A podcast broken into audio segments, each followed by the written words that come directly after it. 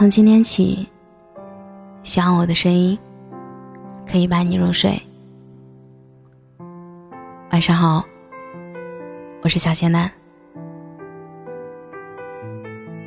你有没有特别卑微的爱过一个人？就是那种只要你一步努力，你们两个之间就是咫尺天涯。一个人对另一个人的喜欢都是难以掩饰的，为什么他只是没有给你回应？你说为什么？原因就是他没有那么喜欢你。你们之间的那一层窗户纸，你不说，他也不问。很多时候你都以为你已经放下他了，毕竟他消失在你的生活里很久了，不是吗？可每次当你想放弃了，他又出现了；想努力追上他，他又不见了。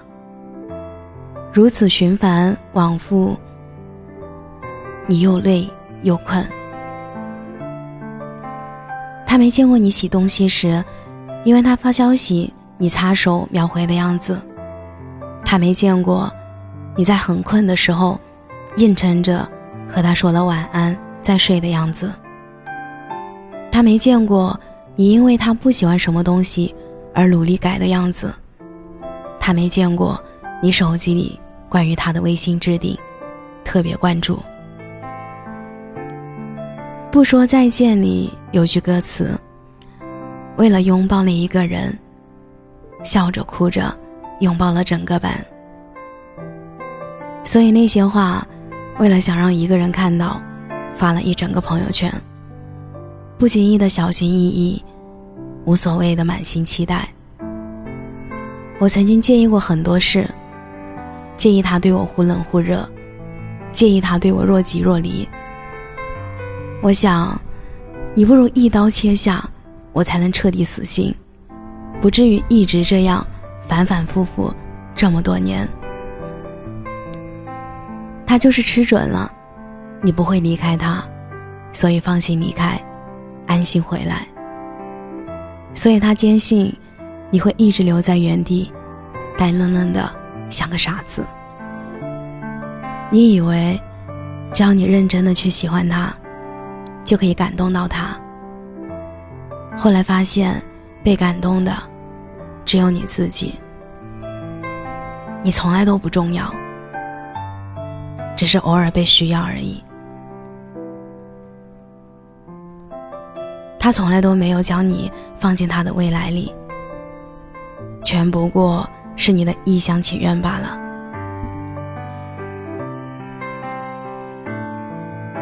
我曾经爱过那样一个男孩，他是个王子，而我却是个没有玻璃舞鞋的灰姑娘。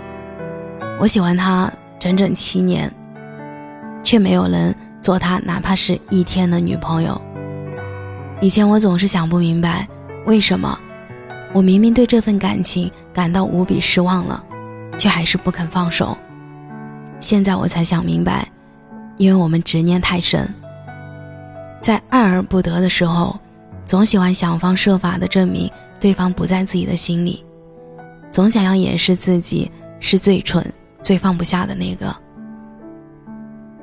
八月长安的小说里写道，有一天我们竟然再次坐着聊聊天，正常寒暄，话题顺畅接续。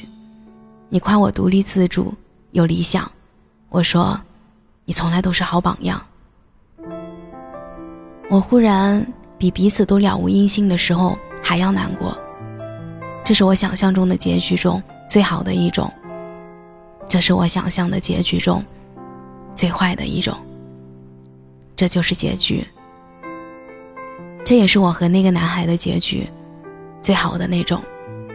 哪怕直到如今，你依旧是我睡前想的最后一个人，也是我醒来想的第一个人。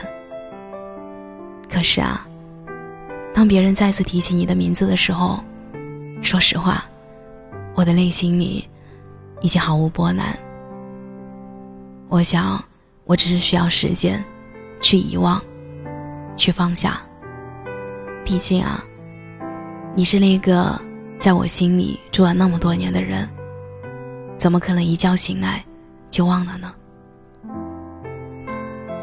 人们口口声声说着世上没有感同身受，却一生都在找一个想听自己说话并且能听懂自己说话的人。你一直试图在用你以为很爱他的方式来努力讨好他，你以为你付出了那么多，为什么他永远都看不到？他只不过是想要一个苹果，你却拼命地塞梨子给他。他只不过是不喜欢吃甜食，你却买了一堆糖果送给他。他只不过只不过是不爱你。其实啊，喜欢就是喜欢，哪里来的欲擒故纵、克制、隐忍？心里有一个人，就是巴不得一日三餐吃了什么都告诉他。回来的路上，一只小猫，它真可爱，也要第一时间告诉他。越长大就越会明白，你需要的不是一个多爱你的人，而是一个无论在你发生任何事情都会陪着你的人。我只是想让你知道，我已经不是那个会把喜欢闷在心里的那个人。我是要告诉你，我曾经为你傻傻的付出是为了什么，而你又是如何装作不知情的回应我。我们不如干脆一点，免去夜里的嘘寒问暖，就当作是彼此缘分欠缺，所以才错过。希望你明白，我是真的等了你很久，一直等到失去耐心和勇气，才不得不让自己放下。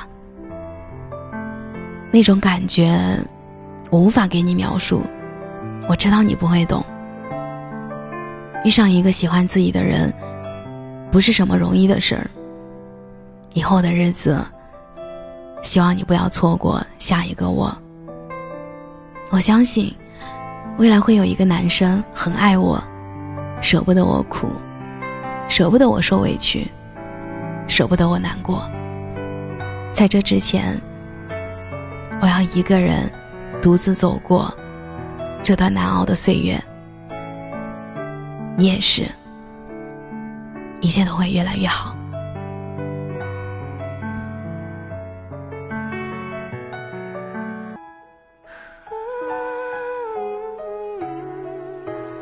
感谢您的收听，我是小仙男。如果你刚刚喜欢我的声音，记得点点关注哦。每晚十一点，我都在这里等你。节目的最后，祝你晚安，有个好梦。不惧岁月的更替，往后的潮汐。